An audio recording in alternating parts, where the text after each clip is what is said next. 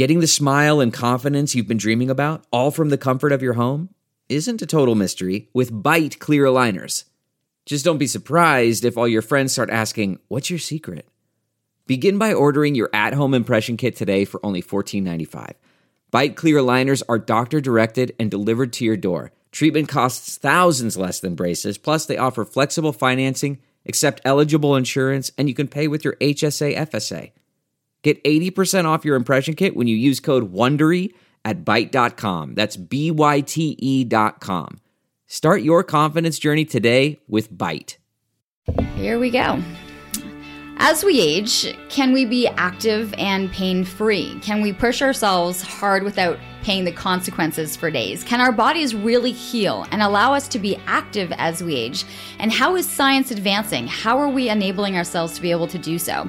Joining us today on Living Your Life with Leanne Lang, we have Dr. Rob Govro, who's been practicing sports medicine for over 35 years. He focuses on leading edge regenerative medicine solutions along with a plethora of other things that I can't wait to hit on today. He's served as team physician in the OHL, the CFL, the NHL, and the list goes on. He's also an assistant professor at Ottawa U. So brace yourselves. By the end of this, there will be no more excuses to be sitting on your couch because you're complaining of old age or of injury. Welcome to this episode of Living Your Life with Leanne Lang, the podcast brought to you by Extension Marketing. And for more information, please head to extensionmarketing.com. Also, please like, share, subscribe, and comment on the podcast. It is amazing to see the growth and just the reaction, and that as people share, the podcast continues to grow. Dr. Govro, so Good nice morning. to see you in this setting and not in your office. Yes, that's right. I have been in a number of times with my kids and with Tony and with hips and injuries. Oh my Yeah. goodness. We are just one of many families who probably come in and see you.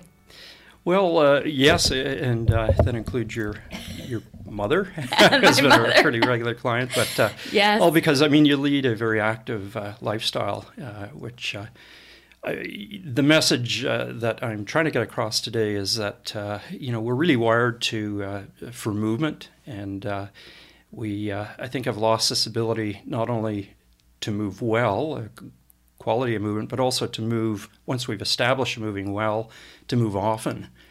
The thing is, is though, and I hear this, it was funny. I was away on vacation and I was with these girlfriends, and they and everyone kept saying, "Well, for our age, right? We're moving as something for our age." And I, it drives me nuts because I don't want to add "for our age" at the end of every sentence, right? You want to be able to people to just feel good because they feel good that they can move and they can be active. Are we capable of that? Are, are our bodies capable of doing this? Yeah, I, I, that I think is is a real misconception is that we're all pre-programmed to break down uh, prematurely. Um, I think it, it's you know the analogy I often use in the office is that uh, you know we, we spend a lot of time and effort uh, maintaining and servicing our vehicles so that they run well, and uh, the irony in that is that there's very little time actually in paying attention to uh, how well your body moves and how how you're maintaining it in terms of proper nutrition, sleep, we hate the word exercise. We like to call it movement training, but these things are very important to uh, in order to maintain an optimal, you know, physical body. So maintenance has to be done. It has to be done on a daily basis. Uh, we uh, can't take it for granted that this uh, fine-tuned machine is going to continue to work well throughout life without investing effort into it. When did you start to make the investment into this profession? Like, what was the interest for you going back uh, that you saw this line of work is where you wanted to go?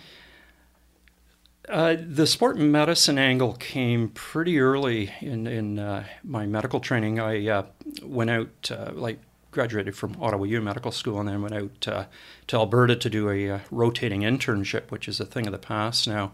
They now have family medicine uh, residencies. Uh, but uh, it, when I was out west, the hospital I worked at, we we formed a, uh, a group of interns that were interested in uh, covering sporting events. So.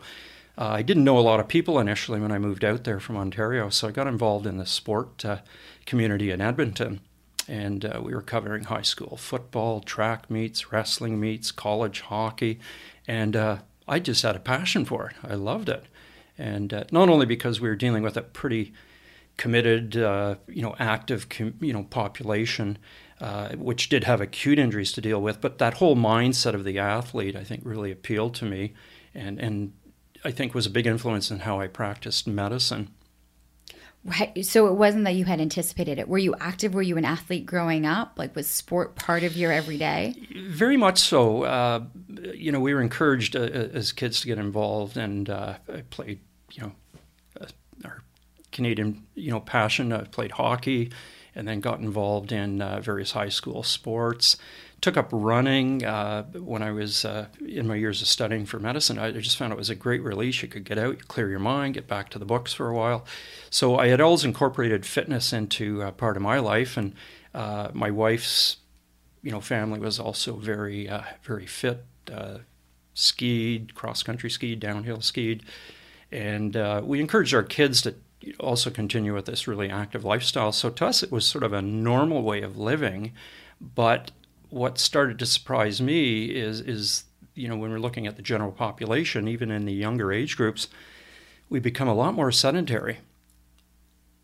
It's a, it, it's yeah. scary, and I think even it, it seems to be splitting. Those that are incredibly active are becoming even more so and more in tune with the medicine and the activities and and the the nutrition. Like I find that it's split that you're either going really that way or you're going into the on your phone, on your devices, you know, hardly moving and, you know, you're not getting off the couch. Like there, there, it seems that we haven't found that a middle ground. Yeah, I don't think it's encouraged, you know, like, you know, throughout the school years too. I mean, you, you can probably go through all the school years without having to take physical education or, you know, gym class.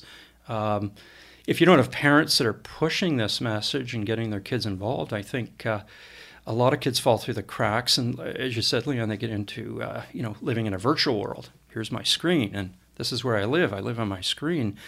And uh, you know, in talking to some of the local pediatricians, and uh, we have our practice in Riverside South, uh, you know, they're one of the questions they have to me is, how do you get people involved to become more active? And I said, I don't know. it, it's a challenge, and and for them, that what they're seeing is a population now of uh, relatively sedentary kids.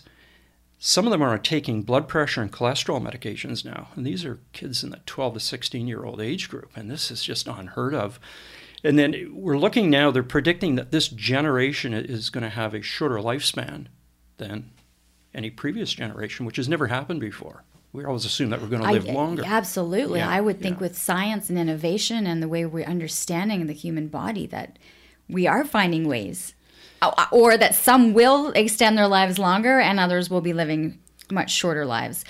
Are you seeing because I was I was thinking about this kids on their devices. I mean, in your clinic, kids coming in now with um, sore backs, sore necks, sore wrists, thumb injuries from the video games. You know, the repetition and the repetitive movement of some of these actions is actually causing also pain. Yeah, uh, you're, you're, right, Leanne. Like, it, what surprises me is, is, a lot of these kids now have adult diseases, adult symptoms. Uh, like you say, the neck strain and the repetitive, you know, uh, overuse injuries to their forearms, hands, wrists. Uh, so we've got a, a term, uh, we call it chair disease, and there's been a lot of talk about the sitting disease. Uh, Mike Evans, uh, a doctor in Toronto, has got some interesting uh, content online called 23 and a half hours, and he talks about the, the sitting disease. And out of the 24 hours of a day, if you can move half an hour, then the the reduction in the diseases of modern civilization is significant. And what are the diseases of modern civilization that we're starting to see in kids now? Type 2 diabetes, obesity is there, high blood pressure for some kids. We're seeing arthritis uh, start to occur. We're picking it up in, in you know the mid to late teen years. People are developing arthritic symptoms. So this, I, I think, is really uh, you know, a, a, good example of how, as moving animals, and we are a member of the animal kingdom, we haven't adapted ourselves very well to this technological age. And I think we're seeing this breakdown of the human body as a result of that. All right, let's talk about this breakdown because I think this is where you come in, and there's a lot of different ways of which you are looking at it and are looking to heal people, looking to get people moving. So you you come back from out west, create your practice here, is that right? Because yeah. the, I'm assuming your practice has changed drastically. over the last number of years from what you used to be focused on uh, to what you're now dealing with? Yeah, very much so. Uh, historically, uh, sport medicine is a pretty new, um, I guess we call it a subspecialty. Uh, it didn't exist uh, uh, until, well, we had our first actual national level exam in 1989, and yet there was a group of us in Ottawa that started working at uh, Carleton University Sport Medicine. It was there's always an argument as to you know who started the first sport medicine clinic in Canada. Was it Carleton University or was it out at UBC? And they were probably set up at about the same time. But when I got back to uh, Ottawa, I start I got into a conven- you know more conventional general practice, family practice, and uh, I uh, got a call from a, a, colleague of mine. He said, "Well, you know, there's a sport medicine clinic that's uh, trying to recruiting physicians, and are, am I interested?" And of course, I was interested, and I got on board right away. So it was a group that w- that came from very athletic backgrounds, uh, and uh, I'm not name dropping, but there was Louise Walker, who was a, a you know an Olympic high jumper. And uh, we had Don Johnson, who was known for his Ironman events. Uh, Bernie Lalonde, who was involved, uh, you know, as a, a ski coach. Rob, I'm going to cry level. right now yeah. because I have been in every one of their offices.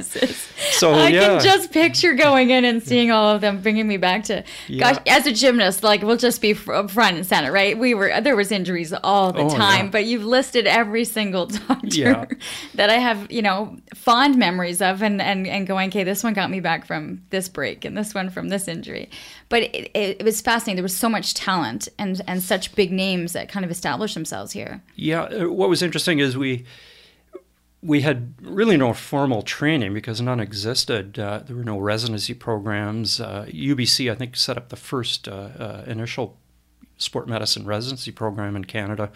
Uh, now we have one in Ottawa, but because of this group's interest in in uh, you know being active and in the active population, we just network. We learn from one another, and uh, it evolved to the point that we we started calling ourselves sport medicine physician, but we had no real formal credentials to back that up uh, until uh, 1989. Uh, the uh, first uh, exam was was set up by Canadian Academy of Sport and Exercise Medicine. So our group in Ottawa, we we took a year of studying. We had this study group, and we would get together Howie Cohen and uh, and you know Louise and all of the people we were talking about, and and we uh, just went through different scenarios that could possibly on be on this exam. We had no clue what we were going to be coming up against, and uh, sure enough, we all got through it, and we, we became credentialed. So from there, uh, more formal teaching uh, programs, uh, you know, started to develop. For you at, at that time, was it getting athletes, getting people back from injury back into their sport? Was it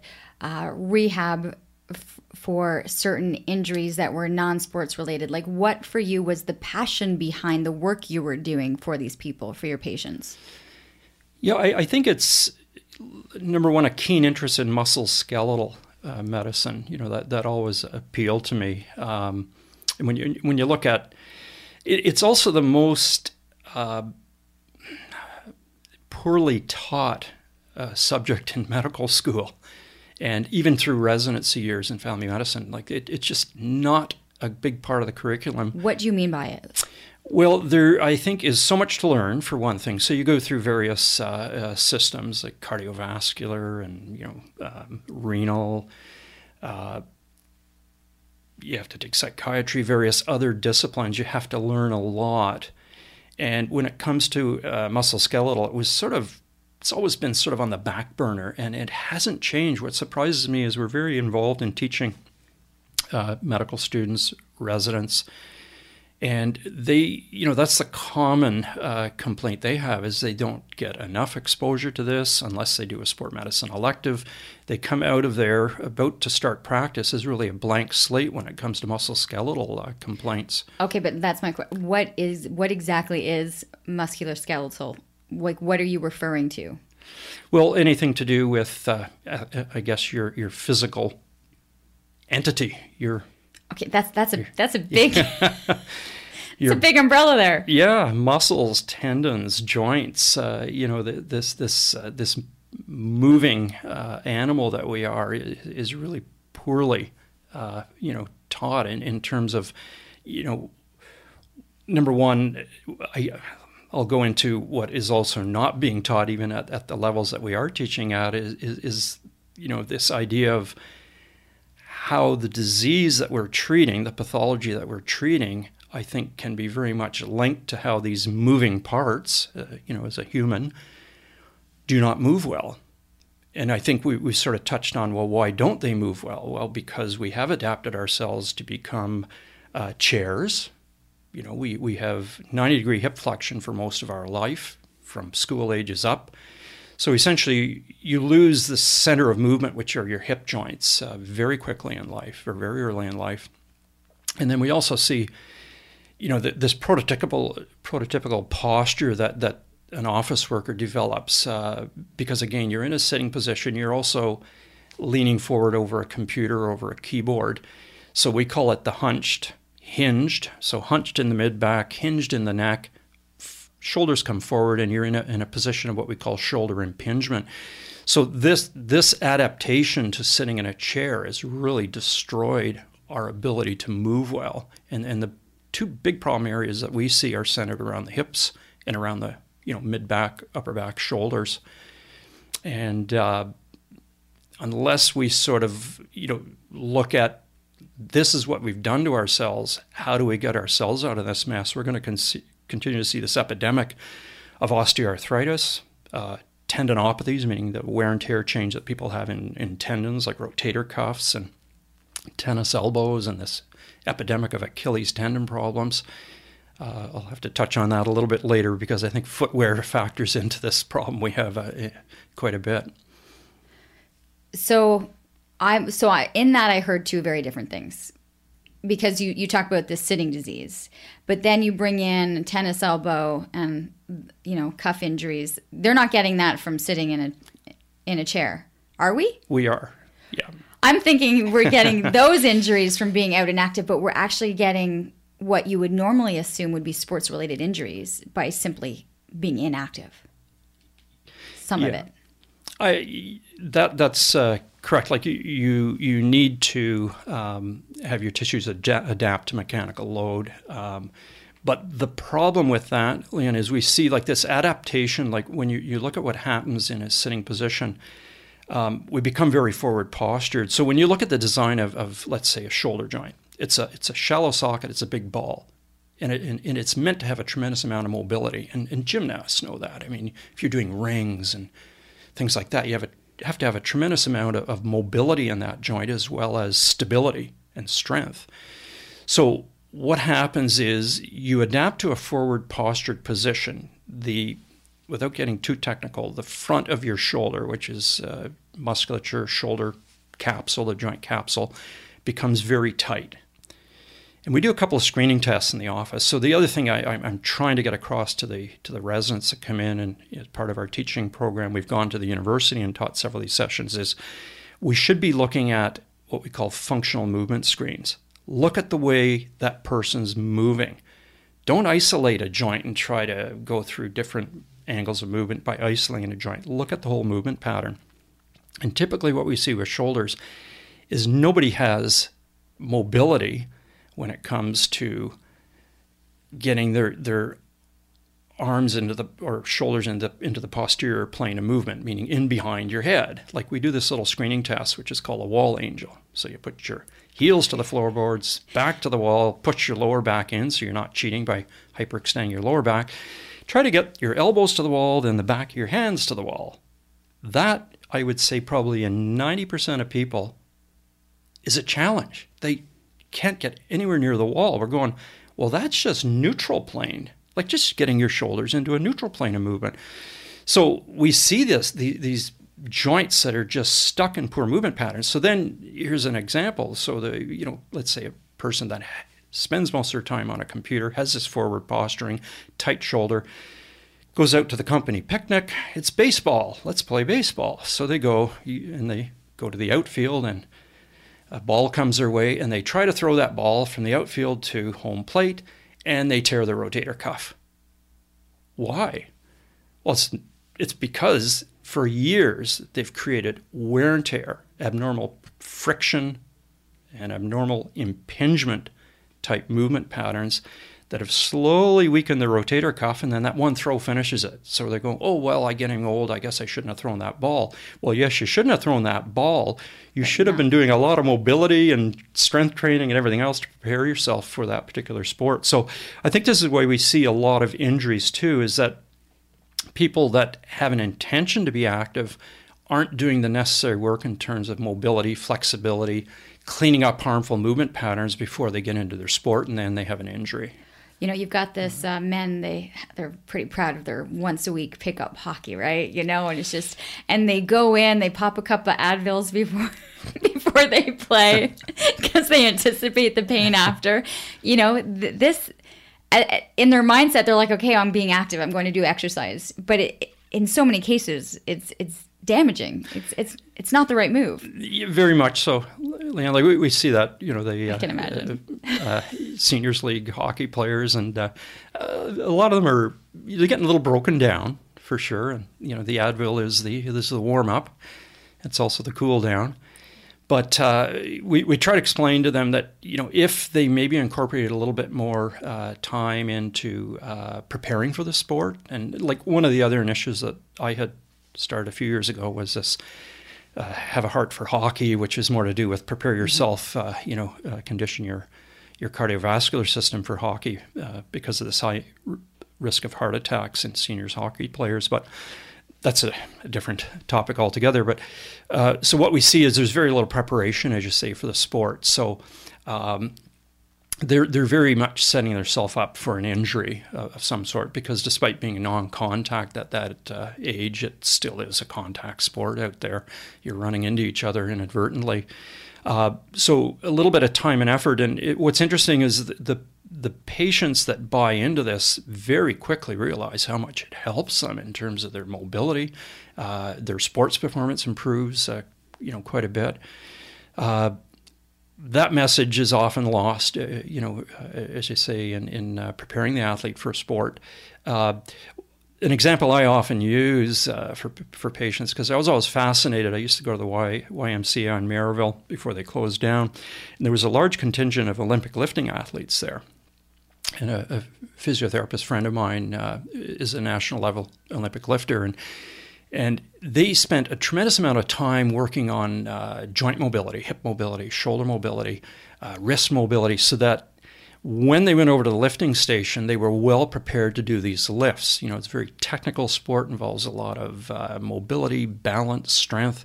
And, uh, you know, I would go in and out of there having done my workout and they're still warming up. And I thought, that's interesting. They must be, they must know something I don't know. And indeed they did and I started buying into uh, you know this importance of, of, trying to maintain your your joint mobility, your tissue flexibility. Uh, very important to you know to maintain you know those parameters for proper movement. As you're mentioning this, can you give us examples like what you know? If there's someone listening to this going, okay, I get this. There needs to be this movement. What what are we moving? What should we be doing? Yeah, so we try to break it down. Like one of the concerns I always had, and and you know, this is my 38th year now as a, as a sport medicine doc, and we we really I think went down the wrong pathway for many years in, in the sense that we we became very good diagnosticians, meaning we could tell you what was wrong. Uh, you know, we could tell you the pathology. You know, you got an arthritic knee, or you have a torn rotator cuff, but we didn't really have a good understanding as to how the person got themselves there and that's still not being taught. And this is what i'm the message i'm trying to get across is reverse engineer uh, you know this end result the, this tissue breakdown. Let's reverse engineer it. Let's figure out how this happened to the person. There's certainly always that that you know i guess tipping point or traumatic injury that might uh, you know, bring it to their attention, but things are ready to happen for that person, and we should be recognizing that very early on. So, to get back to your question, I'm sorry. Uh, I think the best way to look at that is you look at the body as a whole when you're examining a patient. Like we also develop in, in the sport medicine world, and we teach this in, in medicine generally, isolate the joint. If you're maybe looking quickly at the joint above and below, uh, you're doing a pretty good job. But we don't, we're doing it in, in very passive ways. We, we, we just move the patient's joint passively or we have them actively move it. But we don't look at what we call functional movement patterns. In other words, if you have to lift something overhead, let's see how you lift that object overhead. And that gives you a tremendous amount of information as to why they have a particular problem with their shoulder. So you, you have to look at that whole kinetic chain. And if you don't look at that, you're missing a big part of the, the reason why they're in the office. So we've changed the way we examine patients. So we, we do movement screening. And uh, it's not rocket science you know, we that wall angel was a test we talked about. We have uh, we have a hockey stick in the office, and we use the hockey stick to uh, see can a person grab the hockey stick uh, with you know a wide grip, bring it from the front of their body where they're starting all the way up over their head to the back of their body without breaking at the elbows, uh, you know, flexing the elbows. So that's a great way to look at mid back, thoracic extension uh, shoulder mobility. So that's a, a, big functional movement pattern. This is something that you're looking at in the office, but yeah. you could have someone standing in their kitchen and grabbing their kitchen broom and doing this same movement, which you're saying is is a key movement, which which would be one, you know. And and I get it. I, hopefully, people can picture it, right? You've got the you've got the stick in front of you, your arms are really wide, and you bring it above, and then you kind of maneuver your shoulder out to bring it behind you. Yes. Now, at one point, you maybe when you were younger were a lot closer in. your your hands were much closer. Right now, right? It's your yeah. Your, the, your arms are pretty far apart. Yeah, it, it actually becomes a little less difficult uh, the further you are apart. You know, with your arms, like it's sort of yeah. like uh, the equivalent of an Olympic lift, uh, doing a snatch. But the the movement screen that we do for that is seeing well, number one, can they achieve that? Because a lot of people get stuck coming around the bend they can't get it in behind their head. And they go, oh, that's unusual. How come you, you can do it and I can't do it? Well, this is where we get back to, well, over the years you've adapted very well to being in a sitting position, forward postured, etc. So the trouble with that is when they, you know, they are the weekend warrior and they need good mobility. In this instance, it's the shoulder. They don't have it. And this is where we see the injuries. Well, I you know, an example was playing hockey. I went to poke check. Uh, it, it, got caught in another player, the stick, and it pulled my shoulder back quickly, and I felt something rip. Well, yes, your rotator cuff tore, but it's because you brought it to that end range of, of, of, of tissue plasticity very quickly, and it hasn't been there for years, and it tore. You know, it hasn't adapted to, to being nice, mobile tissue. So that's sort of the importance that we, we place on, you know, maintaining uh, mobility, flexibility. Once you achieve that, add stability through strengthening. And it, like these are just the fundamentals in, in uh, maintaining your physical well being. Are we able to reverse it even as we're aging right now? So you have someone who's, uh, you know, late 50s listening to this going, it's too late for me at this point. I, have been I've been immobile and in the sitting position for you know thirty years. Why start now? Um, can can we convince them that yes, by starting this movement, by quality movement in their life is going to extend the like you know how you refer to it as as this car, you know, as the warranty. Can you do this? That's definitely the challenge, Leon. Like uh, one thing that I realized as a sport medicine physician, and in the early years, we were, we were a bit elitist in, in the sense that we, uh, you know, uh, we would only treat people that had a sport-related injury or you know uh, injury related to an active lifestyle, and um, I don't think that was very uh, appropriate in the sense that we're dealing with the general population now, all of us sport medicine doctors. But because of that uh, subgroup that we were treating, it was like you know, we were preaching to the converted. Like we didn't, right. we were telling them, well, no, you actually have to slow down because they wanted to get back into their sport so quickly. So, in the context of, of dealing more with the general population, that's the challenge. Is I wish there was, a, a, you know, like a pill that was a motivating pill, saying you got to get off the couch, you got to move. But um, what's interesting is, is people, if you can just initially plant that that thought and, and have them start to realize that it does start to make a difference very quickly.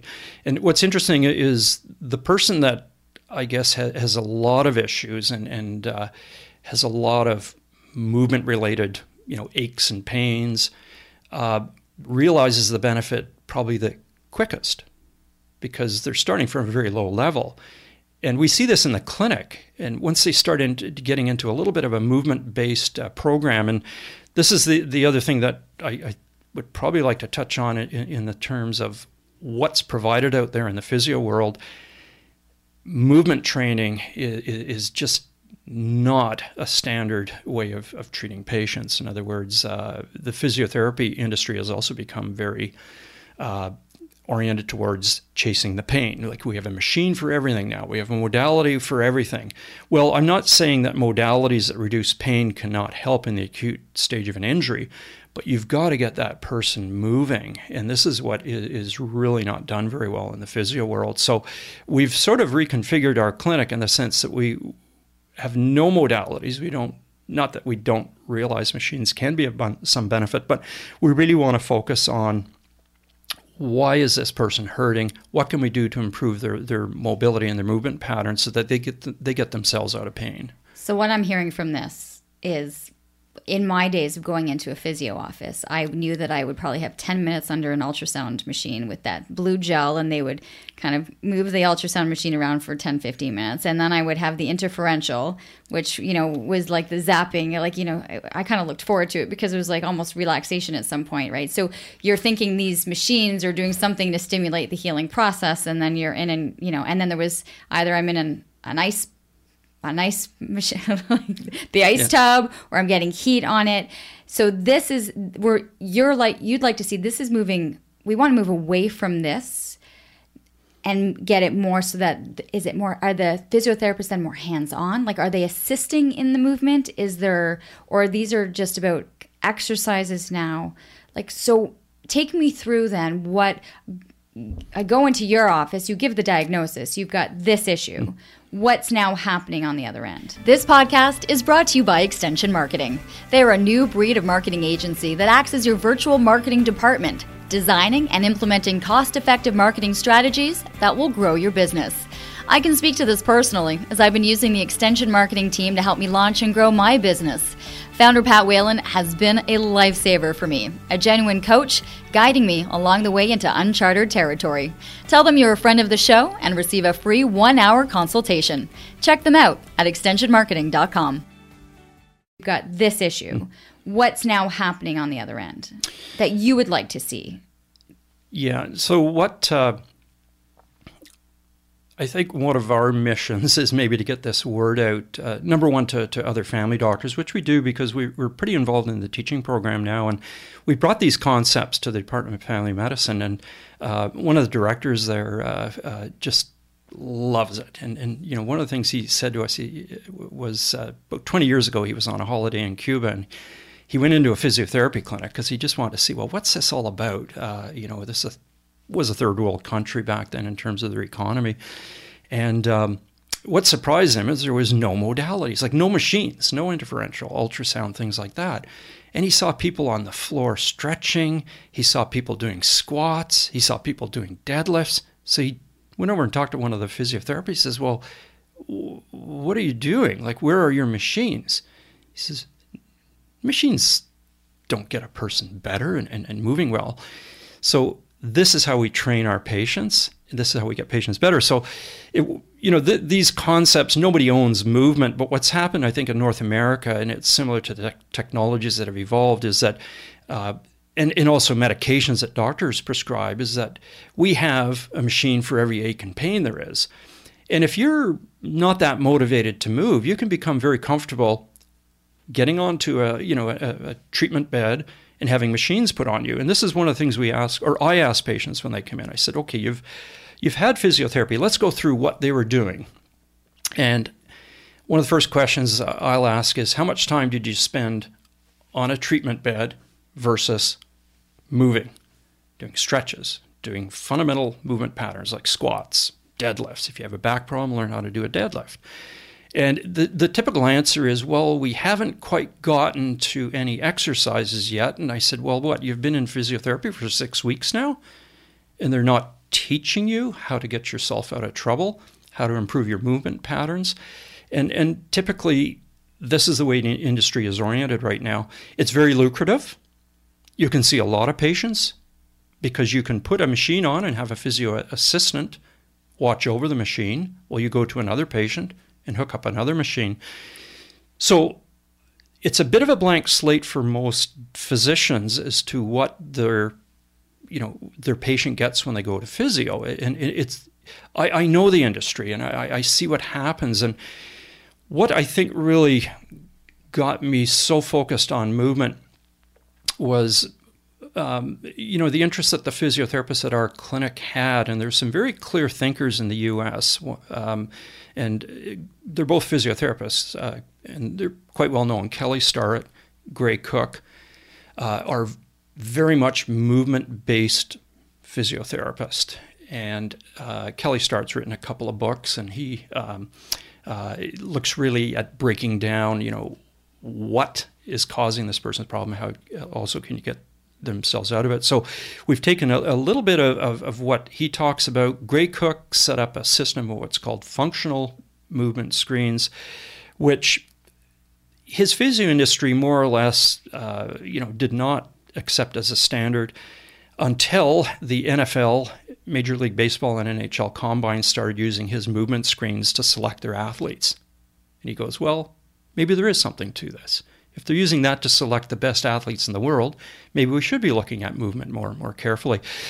So it what surprised us is we started looking into this, and then what we did is we connected the dots. We said, well, yeah, these guys are, are talking about quality movement, and they're dealing more with an athletic population. Let's look at the general population.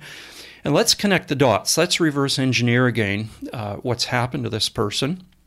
Let's clean up the harmful movement, create quality movement, and then create quantity. And then also connect dots that the end result of this is the epidemic of osteoarthritis that we're seeing and the epidemic of tendinopathies like worn down tendons and, and and connective tissues. Uh, there's a, a there's a definite direct correlation between the two. This what surprises me is, is these concepts are not taught in medical school. They're not taught in any physiotherapy curriculum in Canada or in the U.S. to my knowledge. Um, we're trying to make a little bit of a, you know of a grassroots movement here to, to wake people up. It's kind of like we skipped these very important concepts and went right into let's just treat the disease because the disease exists. But like you said, Leanne, it doesn't have to exist. If we if we got people, I think, much earlier in life, like even to the point of, of, of physical education programs that people don't have to participate anymore in, is train quality movement. You know, get that person moving well. And, and when we look at quality movement, it's looking at when a person moves, are they maintaining proper alignment through their joints? Like, especially if you're looking at an arthritic knee, you have to have a straight mechanical axis between hip, knee, and ankle to be moving well. So it's the equivalent of driving a car with your wheels out of alignment. Something's going to break down pretty quickly in that car. And we see a lot of people are collapsed in at the hip, collapsed in at the foot and ankle. Knee goes into a what we call a valgus alignment. It shifts inward on them. So you're creating this abnormal shear stress on the knee joint. They have tight hip flexors, tight quads. So it tips their pelvis. It also creates a tremendous amount of shear stress through the kneecap, the patella. And very early in life, we see a lot of younger patients coming in with patellofemoral pain hurts under my kneecap, doctor. So we, we, we look at their hip mobility. It's terrible. They've sat in a chair at school. They're very quad dominant movement patterns. So, so we look at this and I go, well, okay, let, if I have this movement pattern and I do it long enough, it's going to create wear and tear change in that particular joint. So it starts shearing away at your cartilage. There's abnormal compression load, abnormal shear stresses on the joint. Your joint's going to break down. Now, I've had this discussion with orthopedic surgeons as well as orthopedic, uh, you know, residents and fellows, and it's not taught. But what surprises me is I'll be in an operating room and we're putting in, a, in a, a, total joint replacement, a total knee, and all of a sudden we're worried about ligament balance, alignment, making sure the patella is properly positioned, that we don't lower the joint line too much. So all of a sudden now we're interested in about in all about the biomechanics of the knee. And I say to the surgeon, like, maybe if we started teaching this to the patient when they were young, they wouldn't be in the operating room here. And what really surprises me is when I look at the age group of people getting total joint replacements, hip and knee replacements, it's dropped down a full decade. Like we're seeing people in their late 40s and 50s now needing joint replacement. We're going, like, what's happened to this human animal? A lot of times people say, well, it's because of, you know, sports injuries and, you know, that you know that it's not that hip replacements are happening when you're 70 God, Tony had one. my husband, trust me, I had a hard time telling people that my husband had a hip replacement, right? But like he was a, a goaltender and a court, like you, you know, I tried to kind of. He was in so he was in excruciating pain. Like he couldn't. Like it was hard to watch a very athletic person be in this much constant pain, like getting out of bed, you know, by the time that was over, but before he had the, the surgery, it was excruciating. Oh, yes. People are in a lot of pain. And if you don't mind me asking, Leanne, how old was Tony when he had his hip uh, replacement? Oh, gosh. Um, I want to say 51? Certainly on the young end of the spectrum. I would yeah, think so. Yeah. I should add that there's yeah. 11 years difference between yeah. Tony and I. Have I mentioned that before? so, so here's a thought. So, uh, I was uh, team physician for the 67s for 15 years plus, and um, every training camp, we had at least one or two goaltenders with hip, what we call hip impingement, and uh, and we picked this up very early in life. These are kids in their These, teens. Yeah, like yeah, they're young. Yeah. So we look at that movement pattern. So what does a goaltender do? He like butterfly goaltender is sort of the standard now. So unless Tony was tr- conventional or old school stand up, but probably not. He, he, probably was at least did some butterfly yes. type. Uh, so when you collapse in on your hips like that, it creates what we call hip impingement, meaning you're driving the ball into the upper outer part of the socket. And what's interesting is we can, um, before the hip uh, growth plates fuse, so kids can get away with this. Let's say you're a goaltender and you're going through all the, the younger years of hockey, you can get away with it because there's a lot of plasticity to your hip. The growth plates will allow that. Once the growth plates fuse, we start seeing bony changes in the hip and there's a little bone bump develops. It's called a cam deformity. And it's just if you put enough abnormal pressure on a bone, the bone reacts to that. It produces more bone. So we see this bone bump and a couple of special x ray views, and it often leads to doing MRI imaging. But we recognize this very early in life. So my thought, and I, I, I don't want to uh, you know say that this is the case uh, with Tony, but there's a good chance that this was starting very early in life. So we do recognize this now, and one of the the, the main things with um, with hips is you you have to address. Uh, number one, there's a lot of tightness in goaltenders' hip flexors, which uh, again pulls the ball to the front of the socket, and then, then when they rotate in, it causes the impingement. So we have to get them working a lot on on uh, hip flexor mobility centralizing the joints very important joint centricity. That ball's got to stay in the center of the socket so you got to really work on muscle balance. So that's what a physiotherapist okay so say you've got your ohl goalie coming and going i'm in a ton of pain. This is about the movement of making sure they're doing exercises that are keeping as you mentioned that so it, it aligned in the middle so that you're moving around it. Uh, yes. Am I am I understanding it? Like these would be the exercises that you would want them working on to counter out to balance it out. Yeah, very much so, Leanne. But you can't like the point I'm, i was trying to make before is you, you can't achieve that by putting a machine on on somebody. Um, like this is uh, how how I know, but it, strange but the it world feels good, and in their head they're thinking this machine is fixing me. It's it's a it's going to be a difficult ask for a lot of people to change their mindset. And I think this is the battle you face every day going to work, right? Is that you're you're you're going against what we've convinced ourselves is going to be the somewhat easier way to be able to feel better. Everyone wants the magic pill.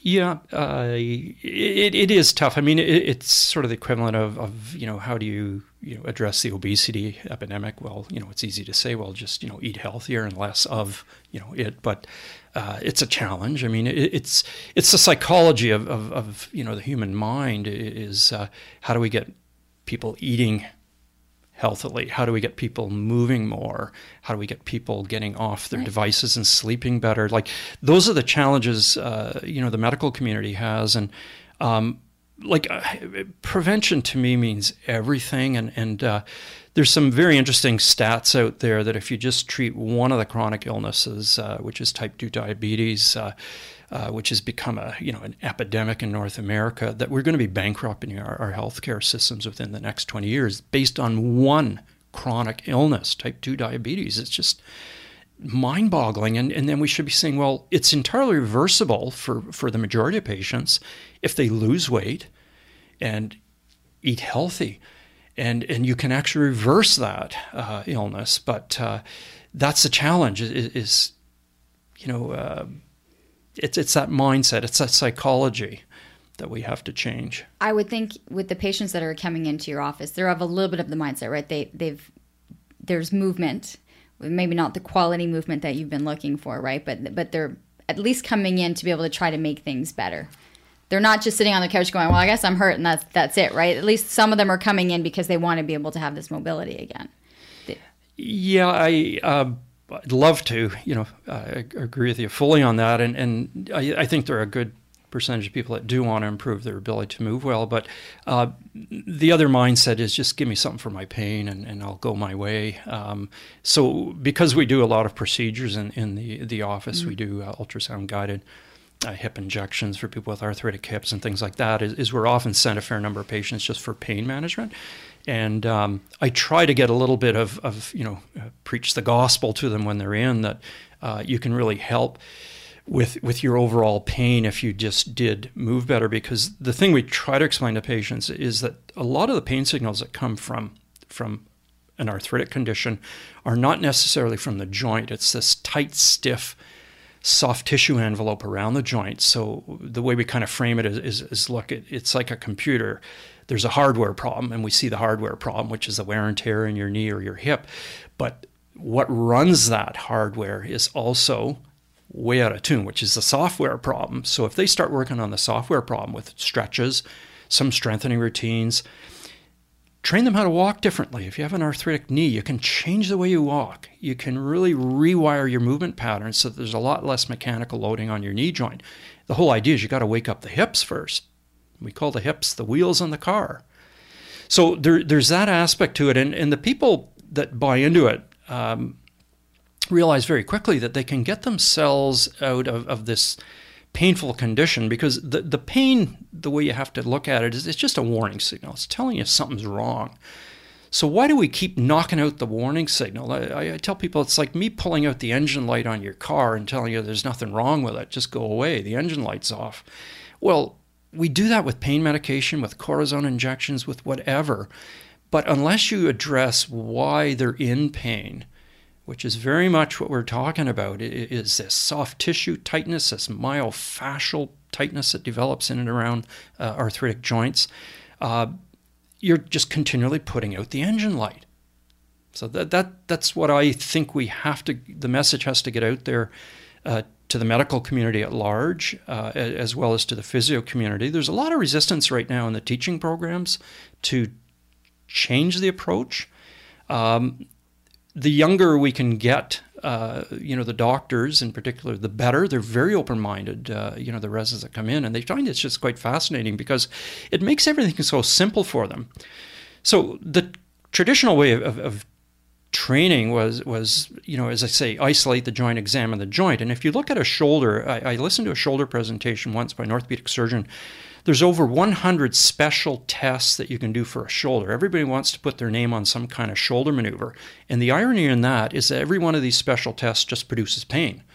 So I'm going, well, what's the point of that? We, we know the person had pain, so why do we want to reproduce the pain?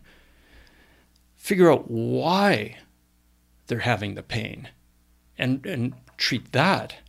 You know, so you know, and, and, and the why they're having the pain is not because they've got this this tissue pathology. Well, yes, it does hurt when you tear your rotator cuff, but why did they tear the rotator cuff? Like keep keep going backwards with this. Go back to the movement patterns that have caused this, the abnormal movement patterns. But the, the problem is though is that they're already in this situation in the first place there so we're we're we can't go back we can't we can't go reverse in the car right so is there a way to move forward because we know we can't go backwards now. The, the damage is done. That the body is able to are we able to at this point move forward and heal? Yeah. Um, I, I, think like you say the damage uh, until we come out more with regenerative technologies uh, uh, leanne is done. It's uh, difficult to reverse but you know, we're looking at some interesting, uh, you know, uh, hopefully soon there will be biological resurfacing of worn out joints. And, uh, uh, you know, we, we do work at the office with some of the regenerative procedures using platelet rich plasma. To, can you, can you just, what is yeah. that? So um, people understand. Well, uh, what uh, that involves is, is we take a, a, blood draw from a patient and we have two centrifuging systems in the office, but there's one for arthritis, the other one we use for uh, tendon disease. Uh, by concentrating platelets, they're basically platelets are the small cells in your bloodstream that contain all the healing factors or, or the signals for tissue healing. So um, we concentrate these healing factors uh, by centrifuging them, and then we go into the damaged area of the tendon directly. We use ultrasound imaging and we inject a high concentration of platelets into the tissue. Now, we create a little bit of tissue trauma by, by needling into the damaged area. So, what you do is you signal, uh, again, you know, mild trauma to the tissue.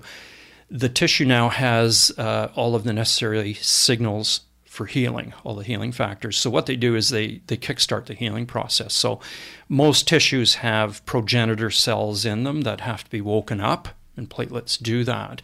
Um, so we can actually reverse uh, partial tears in tendons uh, to a great extent with, with platelet rich plasma. And there's very good science on this. It's, it's there's some very high level yeah. science on it now, level one trials. So it's something that we're starting to see evolve. And I'm glad we're seeing that shift in medicine getting away from big pharmaceutical to more regenerative procedures, you know, using your body's biology to try to heal I mean, itself. this is the body's yeah. own yeah you know it's the it's the blood i mean I, I i always see it like spinning like a in this big wheel and then being re-injected. Yes, yeah, and uh, it, what uh, injuries would you use that for? Like what what would you suggest that to a patient for? Yeah, like I guess the primary uh, things that we treat are chronic, you know, tennis elbows and golfers' elbows, uh, partial tears and rotator cuffs, not full thickness tears. You can't just inject platelets into a gap, you know, in tissue. But as long as there's a scaffold for for the platelets to work on, uh, so partial uh, thickness rotator cuff tears, uh, some Achilles tendon tears, minor tears. Yeah, and uh, um, we've done jumper's knees, like the patellar tendon in the, in the kneecap. We'll uh, we'll do uh, in you know situations where it's become more chronic. So the way we, we also frame it is that you you should probably go through you know the conventional treatment options, but if all else fails, which it often does in these chronic tendon problems, then PRP can be a really good solution for a lot of patients. It's all about selecting the patient properly too. So they do need uh, a proper imaging before you do the procedure, just to diagnose the you know the, the, the so amount of wear and tear. An X-ray. MRI, ultra, ultrasound is a very useful mm-hmm. tool for for musculoskeletal uh, imaging. Sometimes MRI as well, and uh, and then from there we can kind of make a pretty good prediction of how uh, effective the treatment would be for a patient. Can I ask a question on ice and heat? Just because I have I have you in the chair right now, yeah. Uh, because I, you constantly hear different suggestions when to ice, when to heat, when you're dealing with um, soreness or, you know, yeah, twist your ankle on the running. Like, what, what are your suggestions? Or when does it apply? Yeah, um, I don't know if you saw the paper yesterday. The Citizen had a article. I, I didn't. yeah, uh, I'm going. Oh wow, you know. So there actually, it was uh, the uh, summary of the article was there's no really good scientific evidence to show that uh, ice helps in terms of injury recovery. Um, so you know whether it's ice baths or just putting on an ice pack with a bit of compression, which was kind of interesting. So they did a, a meta-analysis of a lot of these these uh, clinical trials on how effective ice might be. So yeah, things are still up in the air about uh, heat and ice. So that the the consensus probably um, is uh, again we're going back to movement. If you have an injury, you can get the acute pain and swelling down, usually with ice and compression. But getting the joint moving quickly is very important in terms of recovery. And this is what this sort of article alluded to: is that the patients that did better incorporated movement very quickly in the recovery. So, for an example, if, if we see an acute ankle sprain now, I'm not saying you, you, you can't ice it when the patient comes in, but what we, we do is we put on this thick rubber band around the patient's ankle called a voodoo band, or, you know, it's, uh, and it, it applies compression, and we get them moving with this, this on, and it's amazing how it reduces swelling lessens their pain and improves their mobility almost instantly. That's funny because I think for so long it was immobility, right? It was you you stop, don't move it, ice it so it's kind of numb, wrap it, and then stay off of it. What what was that not the old school way of thinking about certain things? And now what you're saying is no, we're going to put some pressure on it and do light movement. Yeah. I mean, uh, there may be you know more serious injuries like a fracture where you have to mobilize it and uh, and have them partial weight bearing or, or using crutches. But uh, in the majority of soft tissue injuries mm-hmm. like the sprains and strains, uh, movement I think is the key now. You know, which uh, like the old Rice principle, rest, ice, compression, elevation, uh, seems to be a bit outdated, and there's not a lot of good science to support Rice. so we're starting to see better evidence that uh, you know, restoring the movement. And I, I, think, you know, whenever I start thinking of these articles, I always go back to, okay, how do we evolve? And, and what would we have done, you know, let's say 50 million years ago when you're out as a hunter gatherer and you turn your ankle? Well, you still had to feed yourself, you had to move. So our body adapted very well to being able to move, even with an injury, because that was survival. And, and you know the, these mechanisms are programmed into us. They're programmed into our genetics. So you know i think the misconception now that we have in this technological age is that we're, we're smarter than previous generations. We know more than previous generations. I read this little interesting book and it was uh, uh, well, it, wasn't maybe an appropriate name in today's times age, but it's man's uh, uh, guide for health and fitness. I, am perhaps not the exact correct title, but when they researched who wrote these articles in the book, it was Walt Whitman.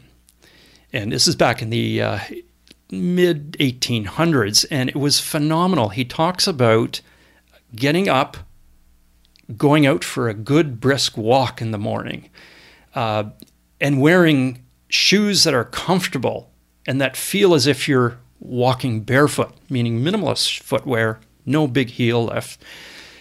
Uh, you know, eat well and, you know, be mindful of what you're eating. Like he's going back into these very, very simple health concepts. And here's a guy talking this way in the mid 1850s, and we're going, this is all we have to do now to get our population much healthier. But, uh, we, you know, it's evolved where we've become very focused on disease management and I think it's got to be directed towards prevention of that disease.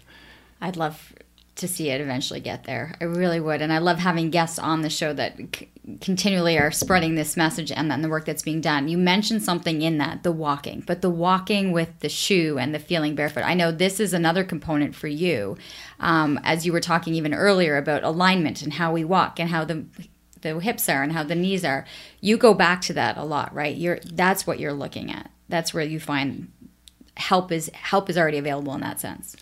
Yeah, uh, the the fundamentals I think for proper you know movement as well, uh, Leanne, are, are, are, looking at uh, you know what's ha- happening at the level of the foot and ankle, and then looking upstream from that, and also looking downstream from the hip. Are they controlling and stabilizing well through the hip? But when you look at, at what's happening at the foot and ankle, so we've done a, a, some really strange things in in the uh, world of footwear, and I, I when you look at athletic footwear, um, Nike, you know, developed this this shoe that with this big thick padding on it. So it it allowed uh, a lot of uh, people to join this this running boom that we had in the uh, you know 70s and 80s, and and so it allowed every sort of biomechanically sort of inefficient runner to get out there and pound the pavement because you can pound the pavement with you know really? three centimeters of cushioning. But you also start to create all sorts of other running related injuries as a result of that, and that's what the sport doctor used to see, because you're you're changing um, the proper biomechanics of running with these big thick heels. So when you look at how we should be running, it should involve um, more hip extension. And I made earlier a comment on on your website where you're running and you've got this amazing amount of hip extension and you're running. But when you look at most runners, they're very much uh, uh, forward heel strikers, and then they go into into midfoot plant and toe takeoff. So that's creating all sorts of torsional stresses. it throws all the joints out of alignment. So when you look at, at what's more bio, biomechanical correct, if you shave, well, one thing we tell patients is like, go to a field, nice cushioned field like a soccer field, take your shoes off, just run back and forth on the field. You automatically convert yourself to a midfoot plant. Your brain tells you that. It hurts to, to land on your heel. So you, you start landing very, you know, minimal heel strike, but onto the pad of your foot, midfoot. So your brain automatically rewires your movement pattern. So as you start transitioning down into more minimalist footwear, meaning there's not this big three centimeter uh, heel left on your shoe, you start to adapt very well to you know this this correct form of running. Now we you know we, we tell patients uh, you know just don't try this overnight. Don't go out go out and buy a pair of Vibram or minimalist footwear and go running in it your usual distance. You have to sort of train yourself that way. But we've seen that you know the footwear has created a lot of issues. So when you look at what happens also when you have a three centimeter heel lift, you're walking on a ramp your whole life and unfortunately, with the women's shoe industry, it became extreme with high heels, etc., mm-hmm. very fashionable. But it shortens your Achilles tendon, it shortens your plantar fascia. So, what do we see coming into the office? Achilles tendon issues and plantar fasciitis. It also loads your forefoot. So, a lot of people have pain in the, in, in the metatarsal joints, the joints at the forefoot, Morton's neuromas, bunions, all these issues. Why? Because we've now transferred all the mechanical load onto the forefoot. It's just like standing up on your toes all day, but you're walking on your toes all day, and you're not supposed to be doing that. So, this is what footwear has done. So, we had a couple of our, our physiotherapists uh, look into this, and they, they looked at the you know the history of how footwear evolved, and really the first heel was related to the status symbol that a person had in that society. In other words, if you were a peasant working in the fields, you wore those sandals and that was it a little leather, leather pad on the bottom of your foot. So the aristocracy were allowed to start elevating themselves. So it was a, a social status that, that drove heels on shoes. Had nothing to do with are, are we improving the biomechanics of footwear. So then it became extreme uh, as it was driven by the fashion industry, particularly in the women's fashion industry with high heels. And uh, I remember reading an article uh, uh, last year in the in the paper about how there was reconstructive uh, foot surgeries for actresses and models that had destroyed their feet wearing high heels, but now we can reshape the foot so it actually can adapt to a high heel. And I'm going, this has gotten really weird, you know. So that's how, how strange things have become. So we've we've taken this, um, you know, to heart, saying, well, if, if you look at again proper movement patterns, you can achieve much better movement with with minimalist type shoe. In other words, no big heel on the shoe, uh, a lot of flexibility of the shoe. So you develop not only a, a, mobile foot but a strong foot. Your foot muscles start to activate themselves much better. And does that translate up the body? I mean, when you've got a, a, a strong planted foot, that it I, would think, right? That's your foundation, and it, it aligns all the way up. Very much so. Yeah, we call that uh, creating a tripod. Like you, you, you should have the strength in your foot musculature, and you know, there's easy ways to uh, like that's another movement screen we do in the office where we have you know uh, like a stand on one foot, uh, you know, hold your your your knee or, or hip up high on the other foot and see if you can stabilize, and you'd be surprised how many people just sort of collapse they inwards. Can't do it. I'm just looking at the time. no, you want to? We can keep talking. I'm like, oh my god, I think I should have gotten like the the wraparound. Uh, so because like we had you had hit on the runners because I'm assuming there's a lot, and I know here, especially even in Ottawa, we've got a great audience around the world. But I see, I love it. I the spring, we got runners on the canal, we got everything. So footwear, they're how they're running how they're placing their legs. I mean, they're going to come in with uh, you know, stress fractures on their shins or uh, you know knee joints and ankles. Like you, they're going to come in and you're going to be like, okay, let's look. Let's first off, I want to see you walk. Is that going to be the first question you're going to ask them?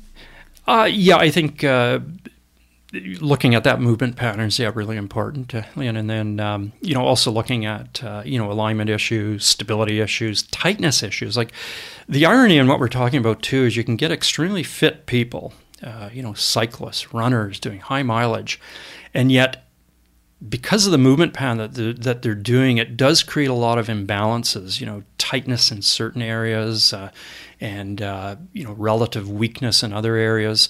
Um, so you, you do see that pattern in runners. It's a very predictable pattern in, in distance runners as well as uh, in uh, high mileage cyclists. And um, so again, the message to, to that individual is, is, that you really have to work on your mobility, uh, maintaining you know flexibility of tissues, doing your stretches, because running will break you down. You're not going to break down running, you know. So unless you you bathe, so unfortunately, as you get into sort of pathologies that we see with runners, a lot of times it's their high hamstrings where they develop degenerative changes in the hamstring tendon. Uh, IT bands are just like piano wires for, for runners, and hamstrings get very tight. So hip flexors are, are super tight as well. So if they started addressing these early, we wouldn't see the tendon breakdown that we see later on in runners. And, and uh, uh, I, I, think a lot of these injuries that go back to are they prevent, preventable? I think very much so. We're not we're all not pre-programmed to fall apart. I like that though. We're not pre-programmed to fall apart. We're just we're just doing that. Okay, so great tips there for runners. Give me like your top three things right now before I wrap this up. For the individual that is more or less suffering from the sitting disease more than anything and going, I've too many injuries from the good old days. I'm getting too old for this. I'm just easier to stay inactive. Well, I think, Leanne, one of the things that I would like to say is just move. Uh, what surprises me, and uh, it happened about a week ago, I had a, a, little Italian lady come in. She was 95. She had just shoveled her laneway. This is probably February when there was snow. And uh, I went through some movement screens with her. She could do a full squat. We actually had her doing bear walk in the clinic, which is alternate arm mm-hmm. leg. And I, I said to her, I says, like, how can you do this? She says, I just move. I love to move. And this is essentially just the message is just move. Now, sometimes you do need to be taught the fundamentals of, of what we call quality movement. But once you've got those fundamentals, then just move. Create some quantity for yourself. And it's a very simple message to get out there. We are moving animals. We're not designed to be sitting in chairs. This is where things go wrong. Uh, people can find more information. Where can they find you? if if getting in as, a, as an athlete, trust me, we've you know, the athletes that, they're pounding down to be able to get in and see you. But there's also there's you, but there's the clinic next, like with you with Optimize. Yeah. So we uh, right now our our uh, clinic, uh, which uh, is a sport medicine clinic along with a physiotherapy clinic, which includes a movement gym as well as a minimalist uh, footwear store called the Foot Collective. Uh, we're in Riverside South, um, uh, the corner of uh, Limebank and uh, Spratt. Um, so we, we tend to be sort of uh, servicing the south end of the city, although we get patients from all over the city coming in. It's not that far, despite what people mm-hmm. think it's uh, you know five minutes south of the airport. So uh, that is where uh, I do all my clinical work. I do some work still at the hospitals, you know, as an operating room in, in an orthopedic operating room. But uh, the majority of the week, I'm, I'm there. We have two sport medicine doctors. Uh, we have four physiotherapists, um, one massage therapist. And what's interesting is we have a, uh, a person that comes in and teaches uh, uh, footwork training. And, and this is where we, we sort of get people to walk differently, people particularly with arthritic knees. Um, it, it, it's a very much movement based experience. So we encourage people when they come in to dress like they're coming to a gym because right from the get go, um, you're either down on the floor or you're doing some sort of movement. We don't believe that uh, you know having a patient up on a on a treatment bed is going to get them uh, uh, you know yeah. out of out of pain. Um, so that's where it is. Okay, Opta and uh, website optimize. Uh, so it's um, optimizeottawa.com is the uh, clinic's website. Uh, we're starting to uh, post more content for patients. You know, uh, videos that, that show you know key stretches and things like that, and that's part of the the initiative is we're trying to get more content so that patients perhaps that are you know out of the catchment area can have access to some of this information. Well, I think so, right? Yeah. They're trying to envision, as you were talking about this, these bear crawls or this walking or this, you know, yeah. the the wall. What do you call that? The uh, wall angel. The wall yeah. angel. I still have a hard time doing that. Imagine that. Uh, but there's some there's some great information there, at least, so you have the visuals as to some of the basic movements that you that you had been talking about. Thank you so much for the information. I, am hoping that we will continue to see this shift, uh, and I'm hoping that people, you know, listen to this and, and realize that they're sitting. That the sitting disease is is. Uh, for me, it's terrifying. Yeah, yeah. Well, thank you very much for uh, having me, Leanne. Uh, appreciate being yeah. able to get. It's great not to see you in the. yeah, not, That's right. Not, not, not us as patients right now, uh, having to come in with uh, with a couple of injuries. Uh, that is a wrap on living your life with Leanne Lang. Thank you so much for listening, and as always, please like, share, subscribe, comment, uh, allow other people to be able to realize the information that we're able to share here on the podcast. Have a great day.